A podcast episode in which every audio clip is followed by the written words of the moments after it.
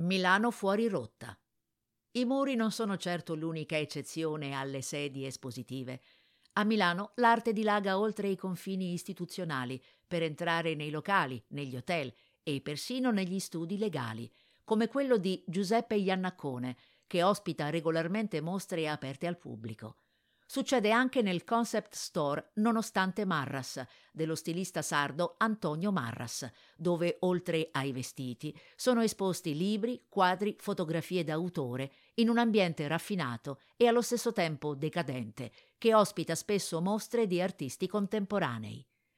Tra gli spazi da tenere d'occhio c'è la Fondazione Carriero, otto sale su tre piani, nascoste tra le mura rinascimentali di Casa Parravicini, un palazzo antico a due passi da piazza San Babila, ha cominciato a contendere la scena ai big, presentando nomi del calibro di Sol Lewitt e Giulio Paolini. È giusto che chi ha le possibilità e i mezzi provi a creare spazi culturali per la città, per alimentare e tenere viva la sua bellezza.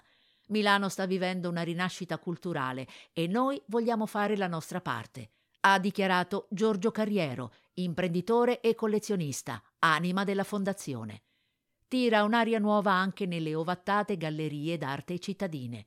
Se fino a qualche anno fa erano templi riservati a pochi eletti, ora le inaugurazioni attirano un pubblico sempre più eterogeneo, con spazi invitanti e proposte per tutti i gusti. La galleria Liarum merita una visita anche solo per l'edificio che la ospita, una versione in piccolo del New Museum di New York, in zona Cenisio. Proprio di fronte si trovava la storica sede della leggendaria fonderia artistica Battaglia, che ora si è trasferita dall'altra parte della città, in zona Lambrate, portando con sé la sua identità secolare e lo spazio dedicato a Cura, il programma espositivo che accoglie nei suoi spazi, dedicato agli artisti nati negli anni Ottanta. Per un contatto ravvicinato con l'arte si passa da Via Saterna, la galleria di Irene Crocco, allestita nelle stanze del suo elegante appartamento di fine Ottocento, affacciato su un giardino segreto in zona Cadorna, dove gli artisti internazionali hanno trovato un ambiente ideale per raccontarsi e confrontarsi.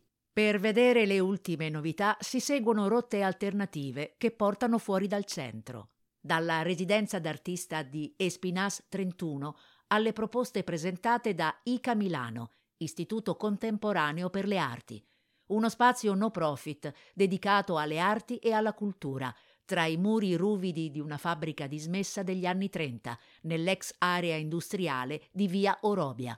Una cornice perfetta per opere site specific, performance, proiezioni e talk.